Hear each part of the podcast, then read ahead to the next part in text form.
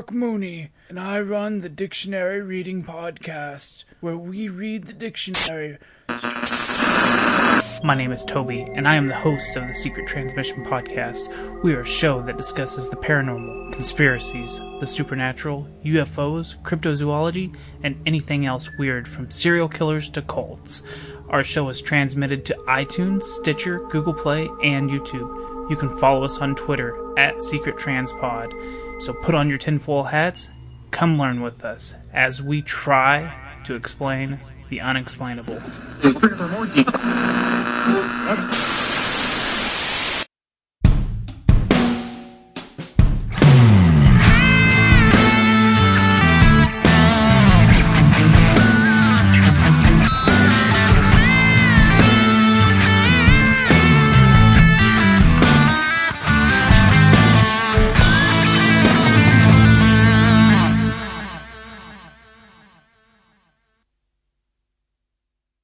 Hey, everybody, and welcome to another episode of Magic with Zuby. My name is Zuby, and today we have got the long awaited interview with Mrs. Mulligan. And the reason why I say long awaited is we already did the interview with Mrs. Mulligan, and it the audio got lost. My awesome recording program completely corrupted the file for the recording, so she was very nice enough to come back and chat with me again. And it was not, it was more enjoyable than the first time. I mean, not that the first time was bad, it was just awesome talking with her again. So before we begin, I've got a few advertisements that I have to read to keep the lights on with Magic with Zuby. And this episode is featured on legitmtg.com. Legitmtg.com not only has some really well written articles, but also offers free shipping on all orders over $2 or more. Ever get tired of going to other magic sites and you just have to buy some cheap singles? And when you go to the checkout, shipping costs more than what you're buying. Well, no more with legitmtg.com. Any order over $2 or more has free shipping at legitmtg.com. This week's episode is brought to you by Horizon Data Sys, makers of Rollback RX. Do you ever wish you could take your PC back in time and restore to a pristine state? Rollback RX not only allows you to bring your machine back to any point in time, but it's a great way to recover from a bad driver update, viruses, or even a botched installation. Horizon Datasys doesn't tend to discount their product often as they know it's going to save you hundreds of dollars in recovering your PC, and I should know I've used this. But for listeners of Magic with Zuby, they provided us an exclusive discount. Visit https colon slash slash goo.gl slash capital D I capital B V A capital F for 25% off Rollback RX. And as always, I will be sure to tweet that link out, everybody. And last ad is this episode is brought to you by also Five Color Combo. Five Color Combo is a great resource to find custom tokens, playmats, or other accessories. Learn more about Magic the Gathering and keeping up with the latest news and strategies. They have also developed the premier app for getting better at limited called Magic Drafter. Go to fivecolorcombo.com today or click on the links in the description to check it out. I really like Magic Drafter. It's definitely helped me out. I definitely like using it, you know, right before FNM or maybe the day before FNM. And if I'm going to draft, you know, quickly do a couple drafts and it's pretty easy. It's super simple and quick and the deck building is easy. It's just a really awesome app to check out, and it's free on Android and iOS. The Magic with Zuby podcast can be found on the following places iTunes, Google Play, Stitcher, TuneIn Radio, MTGcast.com. If you wish to email Magic with Zuby, send me any question at mtgzuby at gmail.com. Magic with Zuby is also on Facebook at facebook.com slash magic with Zuby, as well as Twitter at magic with Zuby. And don't forget about that giveaway I'm doing with the two Commander 2015 decks. I will say a certain code word throughout the interview, so be sure to listen to that. And once you hear that code word, email me at mtgzuby at gmail.com to be eligible to win. There's going to be two winners since I have two decks, so one for each and I will pay for shipping. Doesn't matter where it's at, you know, as long as it's not in Antarctica or on the moon, you know, whatever. But anyways, here is the interview, everybody. So, welcome back, Mrs. Mulligan. And even though technically this would be the first aired episode, in case some people don't know, well, actually, it's only really you and I know. we recorded about what two weeks ago, and Oh, yeah, about. about two weeks ago. And when I woke up the next morning to check and start editing, the recording was completely bad, and I felt absolutely terrible when that happened. But had like zero kilobytes in it. yeah. And you've been so nice to come back on, and I just want to thank you for that. So Sure. this one is going to work, and we're going to get it done. So how is it going with you tonight? Uh, it's going okay. Um, been keeping myself busy, writing all my articles and trying to keep up with my stream and everything. So it's been hectic, but I'm getting ready for Columbus next weekend, and I kind of had the weekend off, so Oh, that's good. Did you do any pre-release this weekend? I did not. I didn't really have a chance to do so. I don't blame you. I didn't have chance either. I went and played standard on Friday, but I was so out of it. I did three rounds, one one, and I. It was just one of those nights where you're like, I can barely function. I can barely play Magic right now. So Right. wh- what am I doing here? So I see you're in a new room, and I see some Magic cards behind you. Did you move into a new room, or Uh, no, I just turned around. I got a new lighting setup and stuff. okay? Um, so this wall behind me used to be on my left. Oh, okay. So it's the same room. Yeah. Okay. just turned around a little bit. Um, yeah, So at Columbus, that's coming up this weekend. Is that standard? it is. It is. So do you have any plans of what you're gonna play? Um, I'm going to be taking red green ramp. It's not really.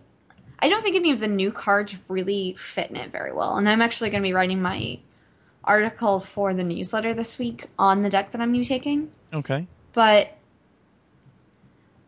I chose it because EFro suggested it to me, saying, you know, it's a good one for someone just getting back into standard or for someone who doesn't know the metagame very well.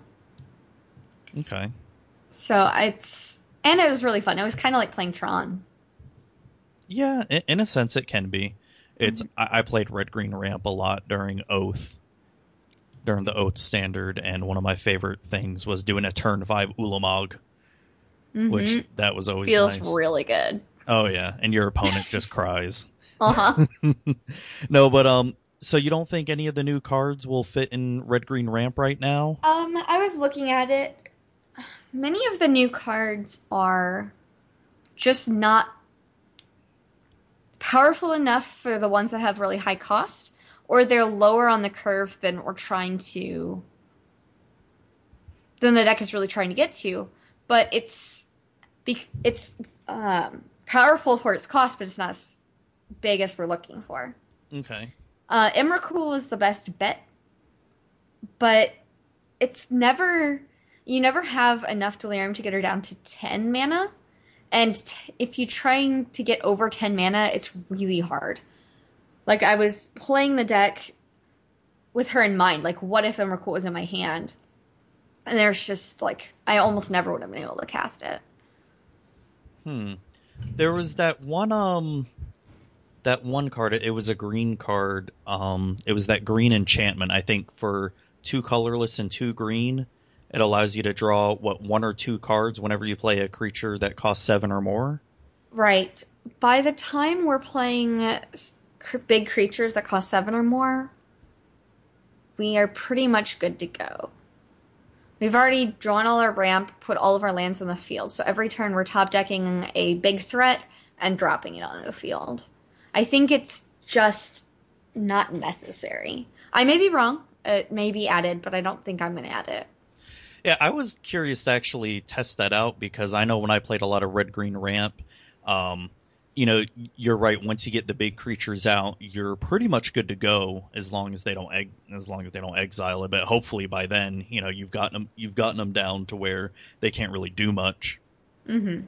But um, one of the things that I liked about that card was that was always one of the hard parts about red green ramp, where you're always having to rely on your top decks. Where you know, say they wipe your board and you just keep top decking lands and you're kind of screwed. But if you can somehow manage to cast worldbreaker again or Ulamog again, you know, you get two card you get two card draws off of that as well. I don't know. It, it was just something I saw that I, I would probably definitely test out. And Right. Sanctum of Ugin helps with that a lot as well. yeah. Are you playing the version where there's? I've seen some versions where they play four Ulamogs. Are you going to be playing that one or? Um, I think I'm running three Ulamogs and three Worldbreaker. Okay. and a handful of Chandra to two or three.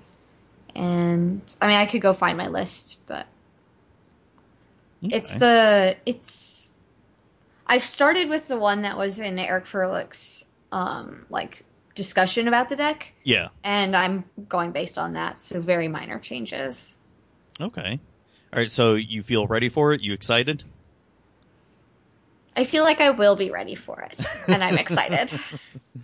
So how far is Columbus away from you? It's like six hours. It's not too bad. That's- Are you going by yourself? Or are you going with some other people? I am. It'll be me, but once I get there, I'm splitting a hotel. So I get six hours on the road by myself and then a night with people that I've never spent a night with in a hotel before. So it'll be interesting. All right then. no, but I mean, these are friends that I've met on the SCG tour. I Yeah. just haven't, like, really spent much time with them outside of Magic tournament. Oh, I see what you mean. Yeah. No, but no, well, good luck with that, and I'll be looking out for you. Are you hoping to. Have you made a day two yet in an open? I have not. Okay. I seem to always make one win less than I need to make day two. Oh, so when six and three makes day two, I get five and four, and when um, you have to have seven and two, I get six and three every single time. It feels like.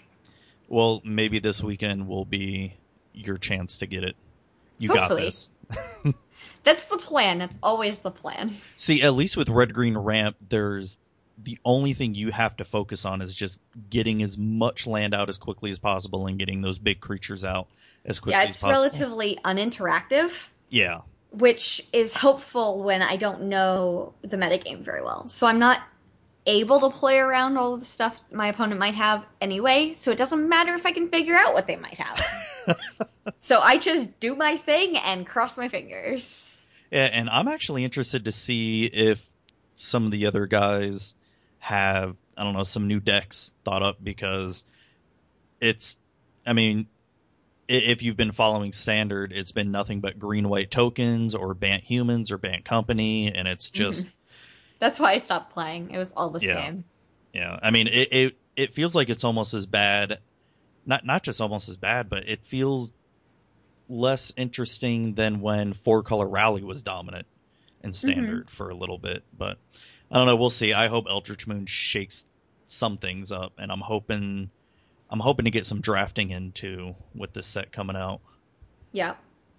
but um i guess so let's begin with what got you into streaming like what made you decide to all right i'm gonna stream magic one day Okay, so a friend of my husband's went to go work for Twitch, which kind of reminded me that Twitch existed as a company. yeah Um, and I had been thinking about wanting to play more video games and like do that just because it was fun and I wanted to do more of it. And so Carrick's like, why don't you just try streaming? The worst thing that can happen is you get a couple of trolls and you stop streaming. But the best thing that can happen is that it grows into something fantastic. And thankfully, the latter happened. So I just started streaming. I believe I did Over or Overlord. I played Overlord okay. And then a couple of other games. And then i played minesweeper one day because you know i why not stream it right? And that was the day i had a troll come in and say why don't you play a real game? And so i was like what do you want me to play? Like what do you want to see? They were like well what games do you know? And i was like i play magic online. And they're like well that'd be better. And then I had like eight people watching me and it was crazy So that kind of took off from there. So are you?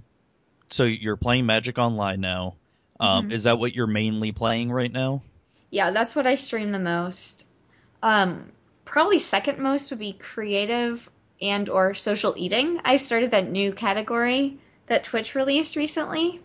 Yeah. What is up with that? I just I, I heard about it a couple weeks ago, and I actually decided to watch one tonight before we got on our interview. And I, I what's up with it?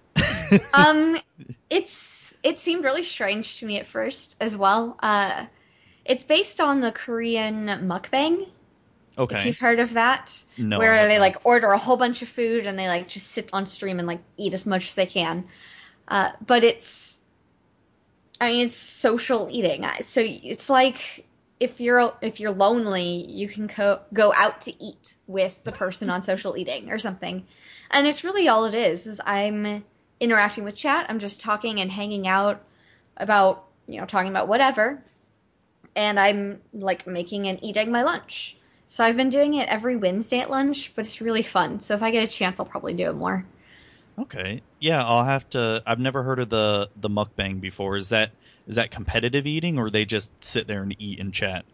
no, they just sit there and eat and chat, and it's apparently a huge thing in Korea. Um, Of course when they announce social eating, no, it, it's really strange, but it's kind of cool. Like, it took me a while to wrap my head around it, but we found a like one hour documentary or something where this lady from England, I believe, went over to Korea to like figure out what mukbang was and why it was popular. And that was actually really helpful to understand.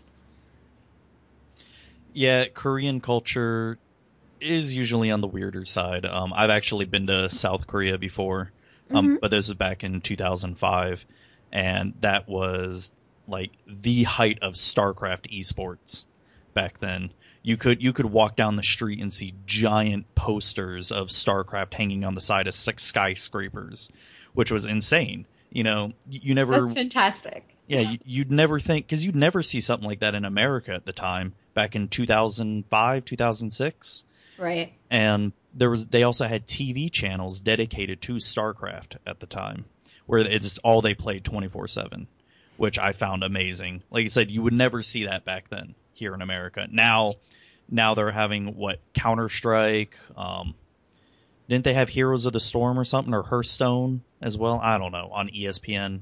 I, I can't keep up with it all, but no, But they are doing more esports. Oh yeah, yeah, and it's it's cool. It's um it's cool to see that sort of culture, you know, start to, you know, because a lot of it did originate from Asia. Now it's seeping into Europe and America now too, which is Mhm. really neat to see. But um, yeah, I'm gonna have to look up this mukbang because, like I said, I've never even because I heard about the social eating, what a couple weeks ago. Must have been from another podcast, and yeah, it's just a little bizarre. but Yeah. it, it is what it is. Yeah, I didn't know about it until they announced social eating, and that's the day I learned about it, and the day that I did my first social eating stream. So, No, that's cool though. Do You, mm-hmm. you know what? I actually, speaking of podcasts, I downloaded that one history podcast you told me about. oh yeah, Oh crap! What was it called again? the dollop. yes, that. I listened to the bowling episode of it. I don't think I've heard that one yet. Yeah, it was. I think came out. Yeah, it came out July third. The history of bowling in America. I I gotta say, I really enjoyed it. They um, you know, I I went bowling today with my kid and my um mom and stepdad, and I was spouting off bowling facts that I heard from the podcast. they just make it really fun to listen to history stuff. Right. So no, I want to thank you for introducing that. I, it's it's probably going to become one of my, you know, go to podcasts for, you know, and they and they aren't that long either, which I like too. They vary between 30 minutes and two hours, but most of the time they're on about an hour side. Okay, yeah, no, I like them. It's um, like I said, if you, I think I mentioned it before in the other interview. The other podcasts, if you like histories, listen to that Dan Carlin Hardcore History. Mm-hmm. it's pretty dry. It's not very humor. It's not very funny, but it's really good stuff. And this guy takes months to research just a single topic. So it could be so he could come out with a topic like about the start of World War One, release one three hour episode, and he won't release part two until a few months later because he's just researching everything about it, which mm-hmm. is really neat. But so you're doing streaming now, and mm-hmm. what are your what are your goals for? What's your future plans with it? Um, it's kind of a hard question to answer. I'm just kind of going one day at a time, and things keep like coming up. So like Star City Games came to me to have me write. Okay. And you know, this new social eating and creative you can do like cooking show kind of thing, which I find really fun. And then I've done some painting and like magic card altering on there. That's cool. So I've just I'm kind of doing what's fun and what I want to do. I have a schedule for magic, so I do magic then, but then I'll do other things in between. And we're just going to see what happens next. Okay. So Star City Games came to you then for writing. Mm-hmm. It's um is it just mainly competitive the competitive side of magic they want you to write about? They gave me an open platform. Okay. They said, you know, just write whatever. I mean, obviously about magic. Yeah. But you know, topics are completely up to me. And I'm more interested in the competitive side of magic, but also helping people get into the competitive side of magic. So those are the kind of the topics I've gravitated towards so far. And okay. I'm not quite sure what my next topic's going to be, but I'm sure I'll figure it out soon. Oh, that's good. Do you have a set day when your articles come out? Mm-hmm. I'm every Monday. Okay. And are you on the newsletter as well? I am this month. So I am the featured writer for the Ju- July newsletter. Ooh, that's yeah. cool. Is that sort of like a rotation thing where they pick different I'm not writers? Sure. Or? I mean, it it's a different person each month. I don't know if it's a rotation, so people do it again, or if it's like every other month is the same person, which I don't think it's that. But you know, it's a different person each month. I don't know how they pick it. Okay. No, so let me see here. So when I guess with you streaming and all that, are you just trying to? So you're taking it one day at a time. Are you trying to just coming up with uh, plans and ideas to try to build the Mrs. Mulligan brand? Yeah. Um. I mean, I'm trying to like be smart business wise. Like, yeah, I keep improving like my lighting and everything. I'm improving my stream constantly. I'm trying to improve my game constantly. I keep traveling to these events, both. sorry. That's all right. Both as me and as Mrs. Mulligan, because you know people recognize me from both names now, since I've started writing for Star City, and it's just like things keep happening that keep moving me more in the spotlight. And that's okay. And I kind of like that. So I'm just going to see where all these other things take me. So have you been outside of any magic tournaments? Have you been recognized at all anywhere like on the streets or in the store or anything or I don't believe so. Um the store I go to is a bunch of my friends, and I've been there since before I started streaming and getting popular. So they've kind of been there for the whole journey. Yeah. Um, I've had some fans who are local or quasi local come to my game store for an F and M so that they can meet me, and that's, that's always cool. really fun. Yeah, it's it's really actually great. And then like at tournaments or like right nearby tournaments, people will recognize me. But I'm not big enough that the greater population knows who I am. Okay. Well, so so since you're getting more into the limelight now, and you know things keep happening to you, you know Star City Games is coming to you. You're going to more Star City Games Opens and other tournaments. How has I guess when you do go to those kind of events, how has being recognized affected you? Does it affect you in a way where do you ever get self conscious about it or or anything like that, or do you get nervous? I, I really mean, I really enjoy it. Okay. I like the attention. I like making new friends. That's part of the reason I go to these things is to meet people and be with people. That's really exciting for me. So when someone comes up and like knows who I am, you know, it helps when they introduce themselves to me by their screen name so that I actually know who they are. uh, most of the time, they say who they are, and I have a like welcoming but confused look, and they have to like then use their screen name. But then I remember who they are. Yeah. But it's always it's always really nice to just like always have someone to talk to. And I have a couple of tricks like if I'm not in the mood to talk, I have either my headphones with me or like I'll go to the bathroom so I can't really be disturbed. But generally, I'm out and about looking for people to talk to. Well, that's good. So it sounds like it's been more of a positive experience than anything. Mm-hmm. And um no, and that's one of the things that I know you've mentioned before and what I like about your stream is how you try to keep that positivity around you and always try to be positive because as we all know, especially in Magic, it's hard to be 100% positive. Because yes, def- it can be. you will definitely have those bad beats. And do you keep that same sort of attitude when you're playing paper tournaments? I try. Um, I mean, it's always rough when you have bad beats. But generally at paper tournaments, I'm not as tired because it's not really late at night. Yeah. Like some of my streams get to be pretty late for me. Uh, but yeah, I, I'm. I just try to be happy, and when I'm playing Magic, I'm generally going to be happy. No, that's good. So before I get into another question, I don't j- just to do a little interruption here. Um, I don't know if you've seen my Twitter feed, but I'm giving away two Commander decks, Commander 2015 decks, and I've told my listeners or people reading my stream or my Twitter feed that they need to send me an email with the code word Cowabunga in order to be eligible to win one of these decks. So Uh-huh. so just I, I'm going to be announcing the winners probably at the end of the month of who it is. So I've got a few entries in so far.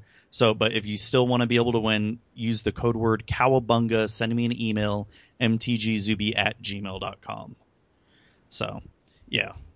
Just wanted to interrupt that real quick. Just put it in there because I tell people, you know, hey, listen to the listen to the episode and you'll get the code word. Cool. Sounds good. All right. Which M15 or which Commander 2015 decks are they? they are. Or is it a secret? Oh no no no! I, I posted a picture of it. Hold on, let me pull Okay. them up. Uh, they're behind my stuff.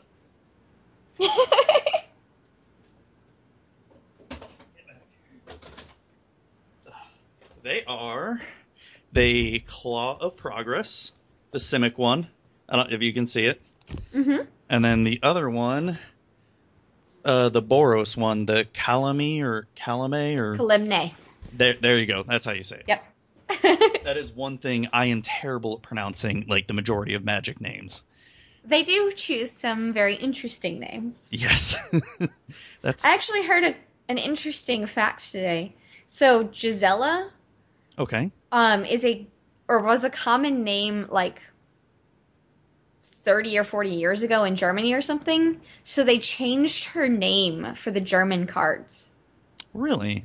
to be like um, Zella or something. So they just got rid of the G at the beginning. But that way it wasn't like saying Ruth or, you know, Sandy. Or Maud or something like that. Or- yeah, or something like that.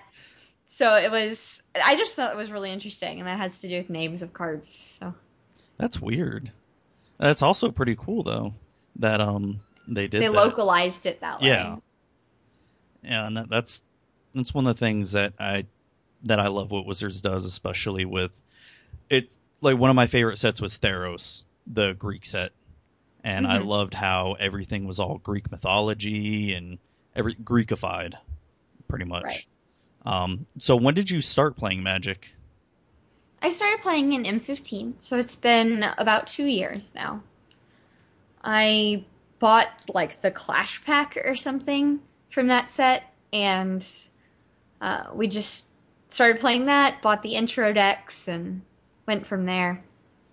Okay, and does your husband still play with you? Mm hmm. So he plays quite a bit. Um, he's not quite as interested in traveling to a lot of these events, so that's why I'll be going by myself. But he comes to some of them with me. We went to the World Magic Cup qualifier last weekend together, which was really fun. Uh, how'd you do on that? I went four and four. Mm, It was a stacked room like Sam Black and Justin Cohen and people were there. Oh wow. But I still wanted to do better than four and four. yeah. What, what at least s- I at least I broke even. Yeah. So, you know, I didn't like tank it real hard. could have been worse. It could have been worse. Mhm. So, what were some of the decks you lost against? It was modern, right?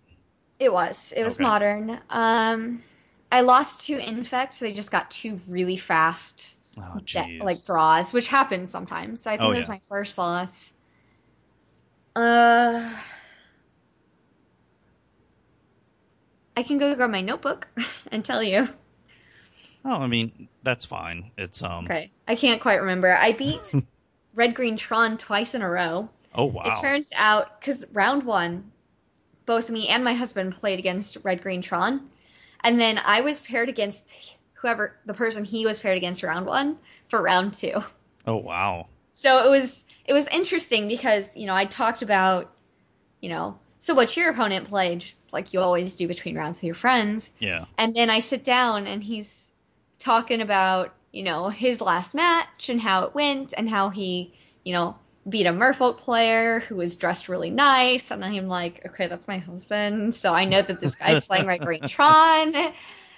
So it was, it was odd to have that like small advantage. I've never had like scouts before or anything. Yeah. They're like, oh yeah, you're playing against this deck because it doesn't make that big of a difference. But I actually did mulligan differently in game one than I would have. Like I probably would have kept my seven, except against Tron it would have been rough. So I went to six. So, how hard is it to beat Tron as Merfolk? Um, if I can hit a spreading seas or I can keep them off of Tron, it's fine. Okay. If I if they just like natural curve into Tron, drop Karn on turn three, generally there's not much coming back. Yeah, that is usually rough. I, I think for almost any deck, it's rough. Right. So you went I for mean, you're not supposed to be casting seven mana cre- or seven mana planeswalkers on turn three. well. Why not? They you should be no. I mean, there's a reason Tron is a deck, and there's also a reason people bring things to defeat Tron with. so- yes, yes. Many land destruction. Get out of here. Um. so you went four and four. Uh, what did you take away from that tournament?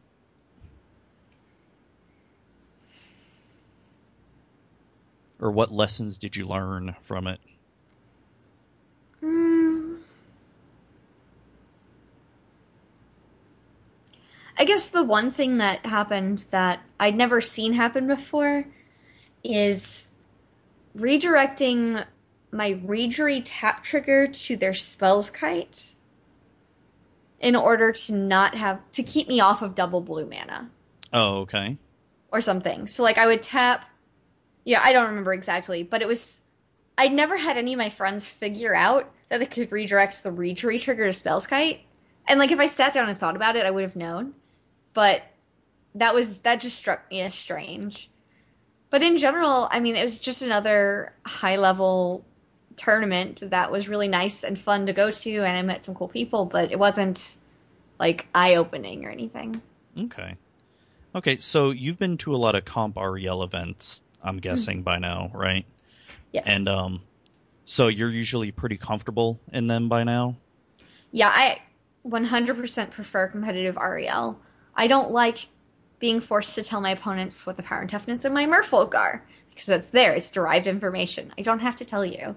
I don't like Yeah. having to help my opponent out, and you don't have to at competitive. So Yeah, that that is that is one of the better things that I like about it. So so what helps you get prepared for a tournament mentally now? Or do you just don't really think about it now or what about when you first started? Um, when I first started, I would get nervous, and I would like try to make sure I had everything set up and organized, and I'd have you know double check that my deck was correct, and like I didn't have extra cards because that can lead to a game loss if it's in your deck box, and like I would like double check all the details. But at this point, I am so used to it, I don't really do much. Okay. Generally, I don't pack extra cards for the trip, but I don't know. Sorry. No, it's all right. It's all right. So so pretty much it's become second nature then by now. Mm-hmm. No, that's good. It's um so now that you're trying to get more into competitive or or you have been in the competitive scene now, um is are you mainly going to be sticking with the Star City Games Opens? Are you For Is the that what most you mainly part, okay? yeah. Um, they're just generally closer. I have a lot of friends in the Star City circuit, um, and like I really like the way they run their events, and I like the people who are running their events. So I really enjoy going to them. I actually am planning to go to a GP coming up here in the next couple months. There's a team sealed in like Indianapolis, I think. Ooh, that sounds fun.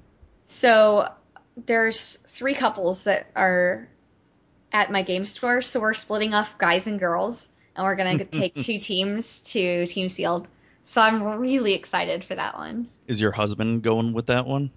Yeah, he'll be on the guys team. Okay. So we'll see. Oh, that'll be fun though. I've never... It'll be cool to like stack up our records against each other at the end of the day. Yeah, I've never done Team Sealed. Is that the one where you all share a pool of cards? Yeah, I've never done it either, so I'm not 100% sure. But I'm pretty sure you get 12 packs and you have to build three 40 card decks. Oh, okay. Yeah, you're right. You're right. Um, yeah, that sounds that sounds crazy. It's different. Yeah. It's very different. So, as far as opens, are you going? Have you? Did you go to the last Orlando Open, or is that way too far for you? I did not go to Orlando. Um, I went to Dallas, which was the most recent one, if I remember. Well, no, there was Worcester, Yeah. which I did not go to. But I did go to the Dallas one, which is the last modern open. Are you going to the next Orlando one in September? I actually will be, yes. Ooh, so I may see you there. I've already Yeah. because I live in Tampa and I've already I've already got time planned off and everything. So I'm definitely going, and I'll have to see you there. Sure, absolutely. Yeah, I'm Yeah. bringing. I found a really cheap flight to and from, so I'm going to Orlando. Ooh, that sounds fun. Uh, Is it first time in Florida? I went in third grade, so no, but kind of. It it's very is- different when you go to like Disney World or Yeah. whatever in third grade with your parents versus going for a magic tournament in your 20s. So, Yeah, because I think it's I think it's in the Orange County Convention Center, which I've been there a bunch of times. Really nice place, but um, if you do go, it's going to be September. It's still going to be hot as hell. It, it- this has been a terrible summer. I'm in Um, Missouri. It's been rough here too. Oh yeah, it's this has been a really bad summer this year. It's been like I what July 4th I went and mowed my lawn. I think that was the last time I mowed my lawn. Wait, no, that's a lie. I mowed it last week. Um well, no, I yeah, it's I can't remember. Uh, I mowed my lawn right early in the morning and then I did some yard work and by the time I was done, I was ready to die. Just it was I drank so much water and I was sweating and it's it's only like ten o'clock and oh, it's it's bad it's bad this year. So bring a crap ton of water or buy a crap ton of water, e- e- Okay. even if you're not really going outside. Just yeah, it's bad. and um, do you are you just pl- staying there for the weekend? Yeah, I'm flying in Friday and flying out Monday, I think. Oh, okay. I was gonna say if you were staying a little bit longer, I mean, heck, go check out Cocoa Beach or Daytona Beach or something. They're gorgeous. Yeah. But no, I'm not sure what time my flights are, so I may have some time on Friday or Monday to do so. yeah. I mean, they're they're a little bit far away from Orlando. They're maybe hour or two drive, something like that, from it. Maybe. Yeah, Okay. I, I think so. I don't know. I'm so I'm so used to being on the other side of the coast where everything takes like two three hours to get to the other side. So, Mhm. um, no, but that's cool. But I'm definitely going. I'm bringing Grixis Delver. I've been practicing. I need to. The biggest things that I need are a playset of Ancestral Vision, which, eh, not the cheapest, but I'll get it eventually. You might have friends who have them to borrow for the weekend. Yeah, that's true. And then you can practice with proxies unless it's a sanctioned event. Yeah, I've been Or I've been playtest cards. I'm sorry. Yes. No, I've been um I've been practicing a lot online with it and it's that is not a very easy modern deck to play. It Hmm. is very very non-linear type deck. And it's And it very much depends on what your opponent is doing. yeah. And I sort of like that that I have to be more reactive to the deck where is as soon as I get the upper hand, I can just control the game and I don't care what you do. I'm just going to tell you nope, you can't do it. So Right. it's um it, it's exciting and i'm just hoping. every time i've been to a comp rel event i'm just i hope i win more than two games because i've been doing pretty bad lately i haven't been to a, an iq since was it may i think i went to a legacy iq and did terribly i brought mono green stompy to a legacy iq I mean, that could be why you didn't do terribly well. Well, yeah, I know. It's I'm I'm slowly building legacy elves, but since tho- all those buyouts are happening, Gaea's Cradle is shot up like crazy. It's what, like 300 bucks now or something? Yeah, and I was actually planning on buying my first piece of Gaea's Cradle this month for and before it went up it was like 150, 160, something like that. Yep. And yeah, now I got to wait a little bit longer. I mean, I could go and buy a playset right now, but my wife would not be particularly happy with me. I understand that. yeah. But um yeah, that's pretty much Does much your wife play magic? I've tried to get her into it.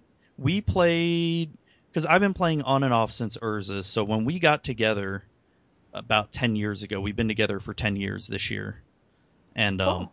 When we got together, we played. You know, I pulled down my old box of cards full of Urzas and Tempest and Stronghold and all that, and played. And I built her this quote unquote awesome angel deck and she would constantly kick my butt with it. The only way I'd be able to Well, beat her good.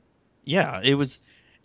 I mean, at the time, like when I look back at it now, it's not good at all. But when we were, you know, still trying to figure stuff out, it's holy crap! I can't beat your stupid angel deck that I built, and the only way I could beat it was play an aggro deck, like super aggro. Mhm. And but um, she she eventually fell off on it. I mean, she I tried to get her into it. You know, we've had some friends over before where we play EDH, you know, like fi- like a five six person group, and Mhm. it's just not her thing. And That's okay. Yeah. No, we, we do other stuff. Um, the whole new Pokemon Go thing that's Yeah. happening. We last week we spent two hours just me and her just going going around our neighborhood playing. Well, that's really fun. Yeah, it was. We had um someone watch the kids real quick, and we just caught Pokemon for two hours. It was fun. A little impromptu date. That's pretty great. Have you tried? Have you tried that game out yet? It does not work on my phone, Ooh. but my husband has it, and I'm living vicariously through him. And it's probably a good thing it doesn't work on my phone because I imagine it would eat six hours of my day every day. So It- that'd be really bad. it's really fun. It's a really fun social thing because I have coworkers that are playing it, and w- my boss, he's um, he wasn't young or he was too old when Pokemon came out. He's Mhm. he's like 40, 41. And so he was way past the Pokemon Prime when it first came out, but he's he's playing the game now because he's just like this is so dumb, but it's so much fun. I have friends who never played Pokemon because it was just like that was for little kids kind of Yeah. thing. And they're now enjoying it. They're like, I don't know the names of any of these, and they show me like the silhouette, and I'm like, that was that, that, that, that, that, because I know them all. Yeah, it's um, I, I'm now starting to remember all of them now. But when first playing Pokemon Go, I'm like, oh god, who, who's the little worm guy? And then you know I and then I I looked it up and it's like, oh my gosh, I remember all of these and I remember catching all of them in the game and it's it's just brought back a lot of fun. And what my daughter and I do now, um, not every night, but al- almost maybe a couple times a a week. We'll go out and walk around the block and capture some Pokemon. I'll just give her my phone and say, "Here you go," and we'll take a walk. That's awesome. Yeah. So it's I just like what it's doing. It's it's just a really weird phenomena that's going on. I mean, I'm sure give it a couple months it'll go away, but it's just really cool that it this is a game that's getting people outside walking and talking with people. and getting people interested in their local area. I mean, some people are just wandering around with their face in their phone, but other people are going to these places and exploring them and learning about them and, you know, paying respects at memorials that they probably wouldn't have ever visited and things like that just because this game suggested that they go there. And that's really cool. Yeah, what's yeah, I agree with that. What's also really cool is um, you know, the little Pokestops that you can go to. There's been a few around my area where they have these murals, these painted murals on walls and stuff, and I would have never ever noticed it before if it wasn't for this game. And it's just re- really cool to admire that art when you find them. I played Ingress back several years ago, four or five years ago now. Yeah.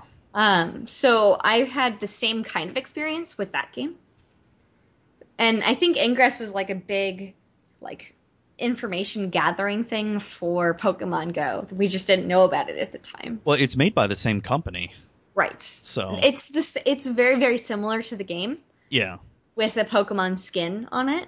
So you can tell like where Ingress portals are is where Pokestops are.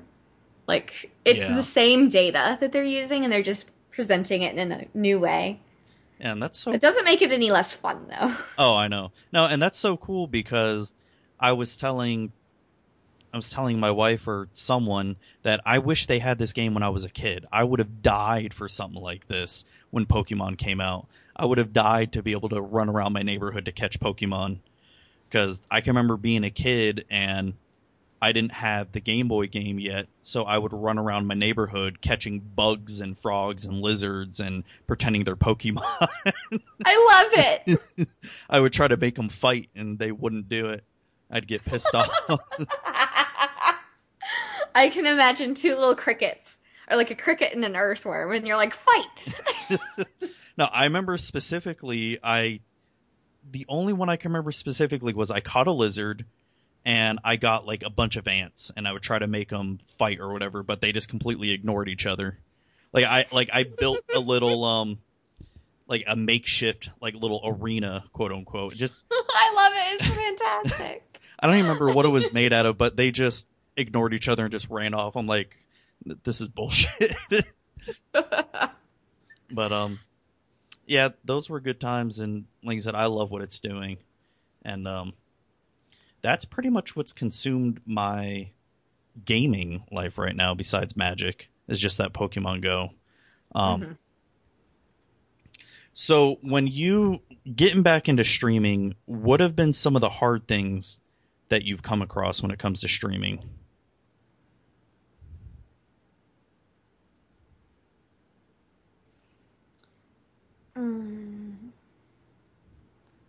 Probably the hardest thing that I've had to learn to do while streaming is to keep up with multiple things at once.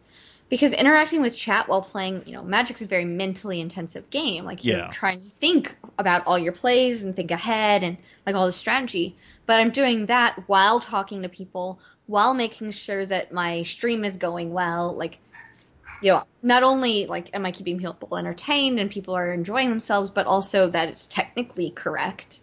Yeah, And it's a lot of things at once, which is definitely I think that's probably the hardest part. And then setting it up, thankfully my husband's very good with technology. So I could have done it, but it would have taken me three or four times as long. so I let him set everything up and then tell me how he did it and how I can do like little changes in the future.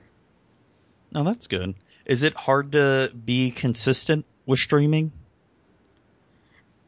Not really, because that's like my main schedule thing at this point. It makes a big difference in being successful if you have a regular schedule. Okay. What about on days where, I mean, we all have these days where you just don't want to go to work or you just don't want to do anything. How is that? How has that affected you with streaming? occasionally, occasionally I will cancel my stream if I'm having a particularly bad day or if like I just have tons of things that need to have I need to get done. Um, but that's not very common. the times I'd like take off the most would probably be the days that I'm traveling to tournaments. Because if I'm driving Friday afternoon, I won't be home for my Friday afternoon stream. Yeah. That and I'd rather drive during the day and not like leave here at six, get there at midnight, and dri- like driving during sunset and nighttime. Oh no, screw that. no, that's oh, that'd be terrible. hmm So, what are some of the misconceptions that people may have about streaming? Like, is it just oh, it's simple, you get an audience right away, or or what? What do you think it the may be? Most of the time, people don't assume you get an audience very quickly, but a lot of the times people like think you play really badly and you do play worse on stream because you're keeping track of three or four other things at the same time so i know that my like record on stream is about 75% of what my record is in paper Okay.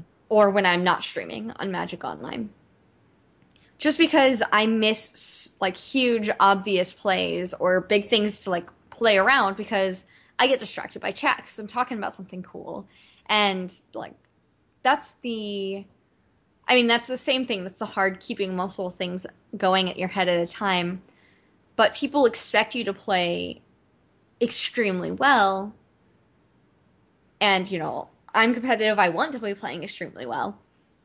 But it's much harder to do well while doing everything else.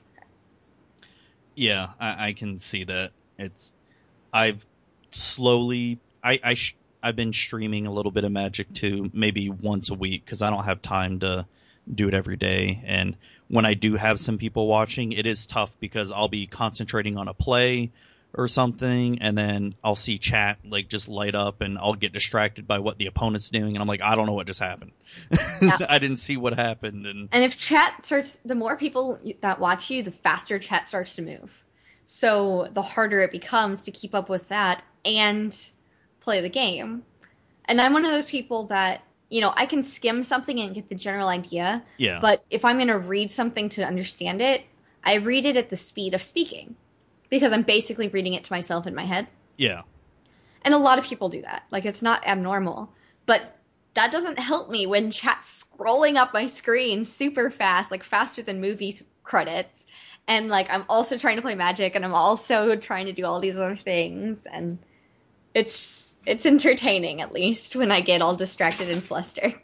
Yeah, that's got to be. Um, I don't know about you, but do you have do you have two monitors on your computer? I do. Okay. Um, one of the things that I find distracting, I don't know if this is like you, but if I see, I don't know, like I could be focusing something on one monitor and I see something flashing on the other monitor, like for your example, just seeing chat just scrolling up, I can't not look at it. Because it's just like distract. It's like my brain's telling me, oh, you- you need to look at it. You have to. There's movement. Yeah. I mean that's what how your brains are wired to work. Yeah. So, um, at this point, you know, because I've grown steadily, so I've gotten used to it. And as it's sped up, like if it was as fast as it is now when I started, I'd be all over the place. I'd be a mess. But I've learned the skill of keeping track of both at once, which is actually kind of cool that I've managed to train myself to be able to do that. Well, that's good. That's good. Do you deal with uh do you do you deal with a lot of trolls in chat or anything? Because we know Twitch chat is famous for that. Right. Um I actually don't normally have much of an issue with that. I'm very strict about my chat rules. You know, they're not hard rules to follow. Be Yeah. nice, you know, keep it PG or PG-13, you know, you know, this is a happy positive environment. I want you here if you want to be here. But you're going to keep it that way. And I have really wonderful moderators who like give people warnings and then t- like time them out and then if they keep doing it ban them and I'll do that as well. You know, it's harder to do because that's another thing to keep track of. But, you know, if someone's being rude, they just they get timed out for, you know, incremental amounts of time until you know, they just don't get a chance anymore and they're banned from chat. Oh, that's good. It's um I think I only have maybe well, okay, I had a negative raid one day. Negative so raid? I What's so that? like sometimes you have raids where like I'll send all of my people over to somebody else's stream and it's a raid. It's exciting. I'm sending them viewers. Okay. But occasionally 4chan decides that they want to go spam and try to get somebody to jump offline. They're trying to Oh, like break okay. somebody's spirit. So I was going to say I probably only have like two dozen people who I've banned, but that day I probably got a hundred or something people who got Oh, banned. Wow. I mean, I had four mods on. Someone who was a regular in my chat, I made a mod because I needed more people, like just banning these people right after each other. So I probably have 120 or so people on my ban list, but most of the, most people don't get banned. Yeah, that's. Well, I've I've never experienced that, but I can only imagine it's pretty shitty of them. It's, I Ah. mean, it was it was really frustrating, and I wasn't quite sure. Like, I had never experienced something like that before, or really even seen it on someone else's Yeah. channel. So I wasn't quite sure how to deal with it. But I knew that if I got offline, they won, oh, and I couldn't let them win. So I just gave some of my regulars mod ship, and we just like made a party out of banning these people and i kept playing and i ignored them all and it ended up okay they got bored eventually and stopped making new usernames to mess with me and everything Yeah, that's. I mean, don't get me wrong. I've done my fair share of trolling back in the day, but I mean that was before streaming and all that. It was just mainly trolling in message boards. Um, but it's, I don't know. It, it's just young kids. They're bored, and they don't have and there's a to do. difference between lighthearted trolling and trying to spam someone until they get offline because you've made them uncomfortable Yeah, I, I guess I have people come in and make make cutesy jokes and you know things, and I will time them out for like ten seconds or something, so that Yeah. the message is deleted, and say, you know, that's not acceptable here. You're welcome here if you want to be in, in this environment, but please read the chat rules.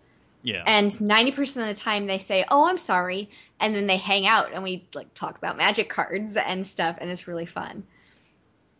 No, that's good. It's it's I feel like it's you're doing a good thing with being positive and making a positive environment because we know especially now with how prominent, you know, Twitch is and and the internet as a whole how hard it is to keep that sort of positivity going. Because it's Mhm. real easy. You can just look at twitter and see all the bs that people post and it's real easy to get sucked up into that and just start doing the same crap back at them. And Mhm. it's it's tough. It's tough. And you know you staying positive like that i guess that's good. It shows like there's hope for humanity that people can stay positive. And it like i said it's just really easy to just be a pos online and just I don't Like be behind an anonymous name. yeah. For the most part at this at this point i have a lot of people who are regularly there. So they're talking in chat and people see the conversation and see that it's not done to be rude or whatever. Yeah. So i don't have issues with it anymore just because there's not an example that it's okay. And then that brings people to my channel and keeps people there because they're glad to find somewhere safe. You know and that's good. It's um like i said it's just real easy to get sucked up into that. Right. And you know there was something else i mean we briefly talked about it before in our lost interview it'll be found one day um about how you know battling with depression and ha- has streaming helped you with that at all It has. Um, giving myself a schedule made a difference, um, especially one where I was accountable to other people because they would all see me. Um, and I get a lot of my energy. I'm, you know, very extroverted, so I get a lot of my energy from having other people around me, Mhm. and streaming gives me that. So I'm I'm not lonely while I'm streaming, and you know, people wanting to watch me makes me feel good. Like they're enjoying being in my presence. And just in general, there's been a lot of positive feedback from my stream, that has helped a lot with my depression. No, and that's good. It's um I I was diagnosed with depression as well, major depressive disorder. I was diagnosed with and it's something it's something that I've been battling myself as well. I mean, there's definitely days where no matter what I do, I just can't get out of it. It doesn't matter, mm-hmm. you know, I could win 500 million dollars or I could, you know, the best thing in the world could happen to me and I would just be, you know, really down. And, know, and it's hard for people to understand because it's not physical. Yeah. But it does the same thing as any other disease like this, you know. Yeah. Some days you just physically aren't able to do anything. And it's harder for people to tell because they can't see it. Yeah. It, it, it is. I mean, I I don't know if I mentioned it before in our lost interview, but I get up at 4:30 in the morning during the week to um go and work out at at the gym. And um yet, you know, I can do it, but if I, if that if it's a week where my depression is it doesn't matter because usually when you work out, you know, you produ- your body produces endorphins, makes you feel good, but mm-hmm. even that, it's just there's days where it's just I can't do it. Literally cannot get up and just do it. Yeah. And like I said, I think this podcast definitely helps with it because you know, even though I'm still pretty new, it's I've I've been getting positive feedback. I actually I mentioned it before in my previous podcast, but I got so I don't know if it's my first international listener, but it's my first international listener that's written to me. Uh, that's awesome. Yeah, uh, a a girl by the name of Anna from Argentina.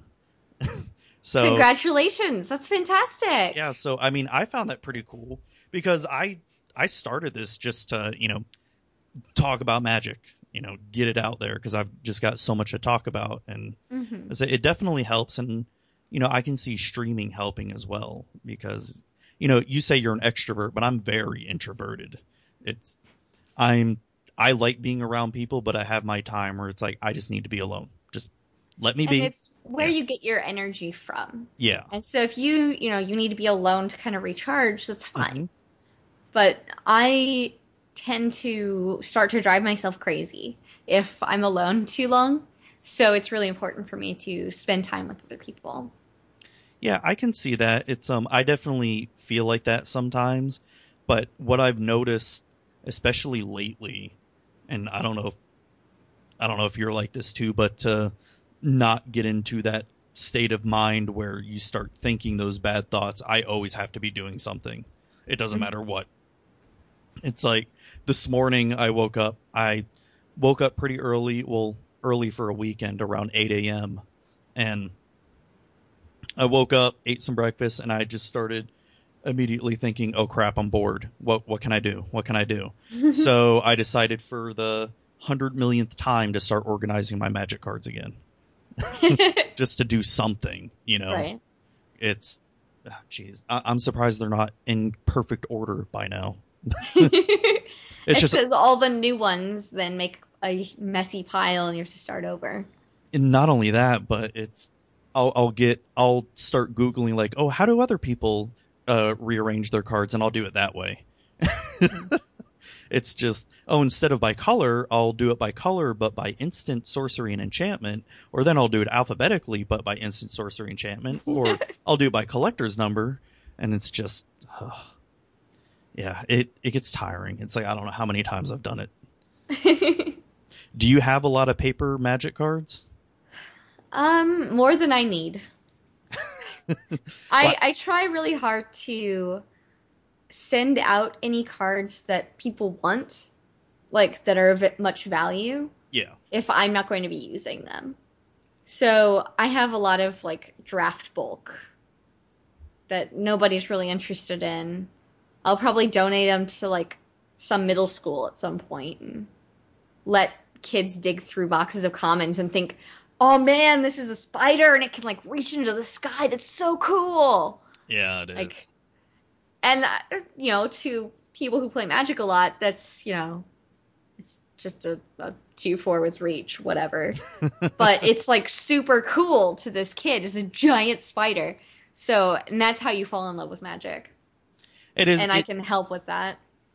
it is it when i see a new player you know come to the store on a draft night or even standard or f&m whatever it may be and they get so excited by some crap rare they just pulled and you know you and me we'd be like oh great why did i get this you know but to them it's mm-hmm. like oh my gosh this is so cool it's I Yeah. just got a giant dragon. yeah exactly i just got shivan dragon woo and Yeah. you just be like, "Oh yeah, that's terrible." But no, it it makes it fun. It Mhm. and it makes me excited because I want to help them out. I want to, you know, if I play against them, I mean, it's not comp REL, but it's the casual REL, so I'll I'll even help them out. I'll you know tell them, "Oh wait, are you sure you want to attack me right now? Or are you sure you want to do this?" Mhm. It- and I remember when we first started going to drafts and things, we didn't have a lot of cards. So people would always just give us their commons and uncommons. You know, the draft draft. They would just Yeah. give it to us so that we could build decks and play with these new cards. And then once we got to the point where we had the cards we wanted, we had constructed decks, we started doing that for other newer players. So that's a really kind of cool cycle. Yeah, and I like that. It's that it just makes I guess that just what reignites my love for Magic every time I see a new player and you give them those cards cuz when I started playing as a kid, you know, I didn't have any of that. I didn't even have a game store to go to when I was a kid. It was just I got my first set of Magic cards at a at a card shop. He sold nothing but you know baseball cards, football cards, and he had a small little area where he sold Magic cards, just like one little box of Urza Saga, and I bought that and thought they were the coolest thing ever. You know, really awesome art. I didn't know what I was even looking at, and Mhm. yeah, like my friends and I, we played at our houses, so we never had a game store. So I like when I see kids, you know, spend their Friday nights or their weekends at a game store instead of doing something else that could be potentially bad. You know, Mhm. so it, it makes me makes me happy in a sense. It's um. So, do you do? Do you have any other hobbies or interests going on? I mean, I know you mentioned you do some altars for magic. Mhm. I do a lot of different um, forms of art. I teach private cello lessons as my like other source of income other than streaming. So I've always been the artsy kind of type.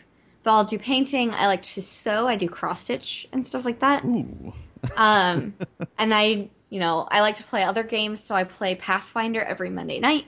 And I have like just stacks of board games and stuff at home that I like to invite friends over to play. So it's a lot of gaming. And then when it's not gaming, it's like craftsy stuff. Oh, and then cool. I enjoy cooking also.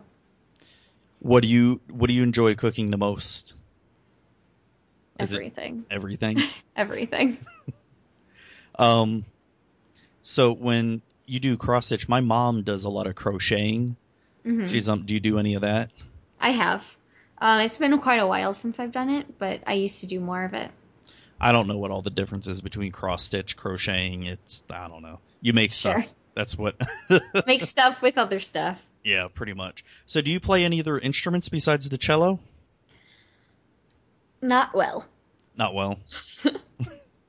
I can kind of fake my way through very beginner stuff on the piano, and I'm sure I could play another string instrument and kind of figure it out and not sound terrible. But I mean, I don't play anything else to a professional level. Okay. Did you ever want to go professional in like music or anything like that? I mean, I got my degree in music and music performance. So originally that was the plan, but it's not very lucrative unless you're like the best of the best. Oh, really? And you know, I'm not bad, but I wasn't the best of the best. I wasn't, you know, I wasn't going to make it into a symphonic orchestra, you know, without going to another 4 or 5 years of school for a doctorate and yeah. I mean, most people in symphonies are doctors. Doctorates Really? in music performance. Yeah. oh, wow. I mean, It's crazy. I mean, I was really into um, music in middle school and high school, but what what else do they teach you in like college or whatever? In And terms music of- theory, music history, just increasing your skill level, like intense training, like physically. I mean, if it's you know, you said you play brass. Yeah, I played tuba. Um, crap, the smaller version of the tuba. I forget the name of it. Um, and I've played um trumpet too. Mm-hmm. So like building up your body to be able to do that, you know, or like for strings, building up the strength in your arms and your fingers, and um, just there's always more skills you can improve on on an instrument. You're never finished. You're never perfect. Yeah. So you're just spending tons of time learning more about it and just doing everything you can to improve. So, like, what kind of classes did you take in school? Was it like how to actually create songs or? or... Yes, so there's music theory, which is um, it starts off with composition type things, but it's much more than that. It talks about, you know, why certain chords work moving into other certain chords and all kinds of stuff. And then also just so there's just so much with music theory. And then there are a lot of music history classes, there were pedagogy classes, so teaching. Um, I took I mean, I took tons of stuff. I can't even remember them all, but it was like lots of lots of classes. Was there um cuz one thing I was always interested in but I mean I never pursued it or anything but it always really interests me was um like being a conductor or composing music. Do they have do they have classes for that like how to be a conductor and They all that? do. There was a just like I focused on cello, there was a like private instructor for composition. Okay. So you could you could major in composition. So you did a lot with it there. Everyone had to do a little bit through the music theory classes. And then what was the other part? Composition. Oh, and conducting. So Yeah. yeah, you have to take conducting one. Everyone has to take conducting one.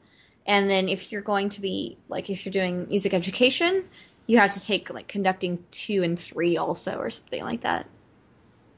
Oh wow. I didn't I didn't know that most people in symphonies were doctors or had their doctorates. That's insane. It's it's huge. Like it's not an easy field. Well, I mean, I figured it wouldn't be that easy, but I mean, even you for, get your occasional like superstar who like finish high school and go straight to the New York Symphony or something, yeah, but generally most of the people there have gotten masters and or doctorates in music and Even music it- performance. even in local symphonies or state symphonies or Um all the big ones will. I Oh, okay. played I played in the back of the um Paducah Symphony Orchestra while I was in school. But most of the people there had their mas like the regulars had their masters. I was like the fill-in uh, for occasional concerts, and like some other people from school were as well. But most of them had higher level degrees in music. wow. So I'm gonna look at it in a whole new light. Like when, I guess when you hear movie symphonies or movie orchestras, I guess they're pretty big deals then to get into Mhm. something like that. Oh yeah. Oh, Oh, yeah. wow. these are people who really know and understand music and every note on the page tells them an essay's worth of information Jeez, it's it's it there's so much going on that's pretty cool. I mean, I figured they'd be really, really good at music, but I guess I just didn't understand the level of where they were at. You know what I mean? So, no, that's pretty cool though. Um, so you do private lessons for cello still, Yes. or yeah i have a couple of students that i've been working with lately um it's just kind of i feel kind of like it's so easy i'm just taking their money kind of because i'm hanging out with them and I'm telling them how to do something that i've been doing my entire life which is valuable information for them and they're happy to pay for it yeah, but i'm like yes you just do this and that and then play this and then we'll work on it and yeah that's what i've been doing forever so it's super easy for me yeah. I, I kind of know what you mean. There, there's some. Nah, I know what you mean exactly. It's um, no, but that's cool though. Um, yeah, it's. I'm trying to think of anything else here. Um. Oh, quick thing. Your favorite magic card? Do you have one? Not really. Not really. I mean, there's a lot of really cool cards. I don't know that I have a favorite. Um, I can tell you my first love, Which is? which was um, Hornet Queen, Ooh, that was a good one. and that turned in like that guided me in the direction of Villainous Wealth, which might be my favorite. I mean, it was for a while at least, but now I know so many more cards, and I don't think I could pick favorites. So I'm gonna assume that your favorite format is modern. Yes. Do you um do you play Legacy, Merfolk? I have some. I don't. The deck is just a bad Chalice deck in Legacy. Okay. You either get Chalice and auto win, or you don't get Chalice and you auto lose Oh, most of the time. I don't know. It's it's not really that straightforward, but it's just not powerful enough in Legacy. Generally, it just falls short. If you want to be playing a Chalice, like a, an aggro Chalice deck, you should probably be playing Eldrazi. Yeah. So it's it's fine. It just wasn't as high of a power level as you know, I want to be able to win my matches based on my skill, which is something that I get to do with modern Merfolk. It's very even across most of the field. So I can win a game by outsmarting my opponent. But in Legacy it just wasn't like that. I would like to try out some other decks in Legacy, but I'm not sure which ones I'll enjoy or anything like that. Which ones have you been looking at? I am intrigued by lands. I'm intrigued by ad nauseam tendrils. Um, I'm not really that interested in miracles, even though I know it's on top. Delver looks pretty good in um Legacy, Temur and Grixis. right, look Temur. Delver is really good. Um, I mean, there's so many also. Um, but I'm building Jund in paper, so I'm relatively close to having Jund Legacy. Ooh, so I'm going to cool. try that one out. And that's it is lower power level, but my friends around me who are all building legacy are relatively like low level legacy anyway cuz we're not made of money. We don't have money trees in our backyard. So we're not What, buying into don't? miracles yesterday. Oh, you don't? You just don't have money? Jeez, no. Yeah, I'm not I don't have a money tree in my backyard. I need to get me one of those. yeah, you do. just just start um growing out reserve list cards too. right. I mean that would work for me. I can have a black lotus tree. That'd be great. Oh, you tank the value really quickly. No, see, I like very slowly filter them out Ooh, so that the yes. value doesn't go down very fast. And maybe wh- they grow slowly, like lemons. Lemons take a while to mature. a black lotus could take a while. now, which Black Lotus are we talking about? Alpha, Beta, or Unlimited? Whichever one sells for the most. Uh, We're gonna look it up. yeah, I'm gonna look it up because I want to say Beta, but it's so rare that I ever see an Alpha one on sale. Anyway, Well, I mean, the alpha ones aren't playable, so I imagine they're not. I mean, they're great collector's items, but I imagine they're not quite as high of a cost because they're in boxes and you can't use them. Yeah. So I, I look on Star City Games, and I mean they don't have any alpha in stock, but they sell them for twenty thousand dollars. And then the Whoa. the beta one for a, a near mint is fifteen thousand, but they do have a slightly played beta for eleven thousand dollars. Jeez. That's it. Or wait, no, That's th- intense. That is intense. I'm sure you wouldn't mind uh maybe another slightly played. Well, they say this is a graded nine. Oh, that's an unlimited one. Never mind. I thought that was beta. No, because I saw an unlimited one for eight thousand. Yeah, Yeah, it's so expensive. yeah. So I think vintage is going to be out of our reach. Yeah. Yeah, what I actually did was um, I pr- I didn't print, but I bought some counterfeit cards just of the Power Nine because I wanted to be able to just play them. I mean, I have no interest in playing legit like or vintage or anything because one, I don't think that would ever happen in my area. but um, it it was just like my friend and I we built some just casual vintage decks and it was just cool, you know, being able to lay out Black Lotus with some of the moxes and just be able to play broken magic like it was back in the day. But you didn't really know it was broken back then.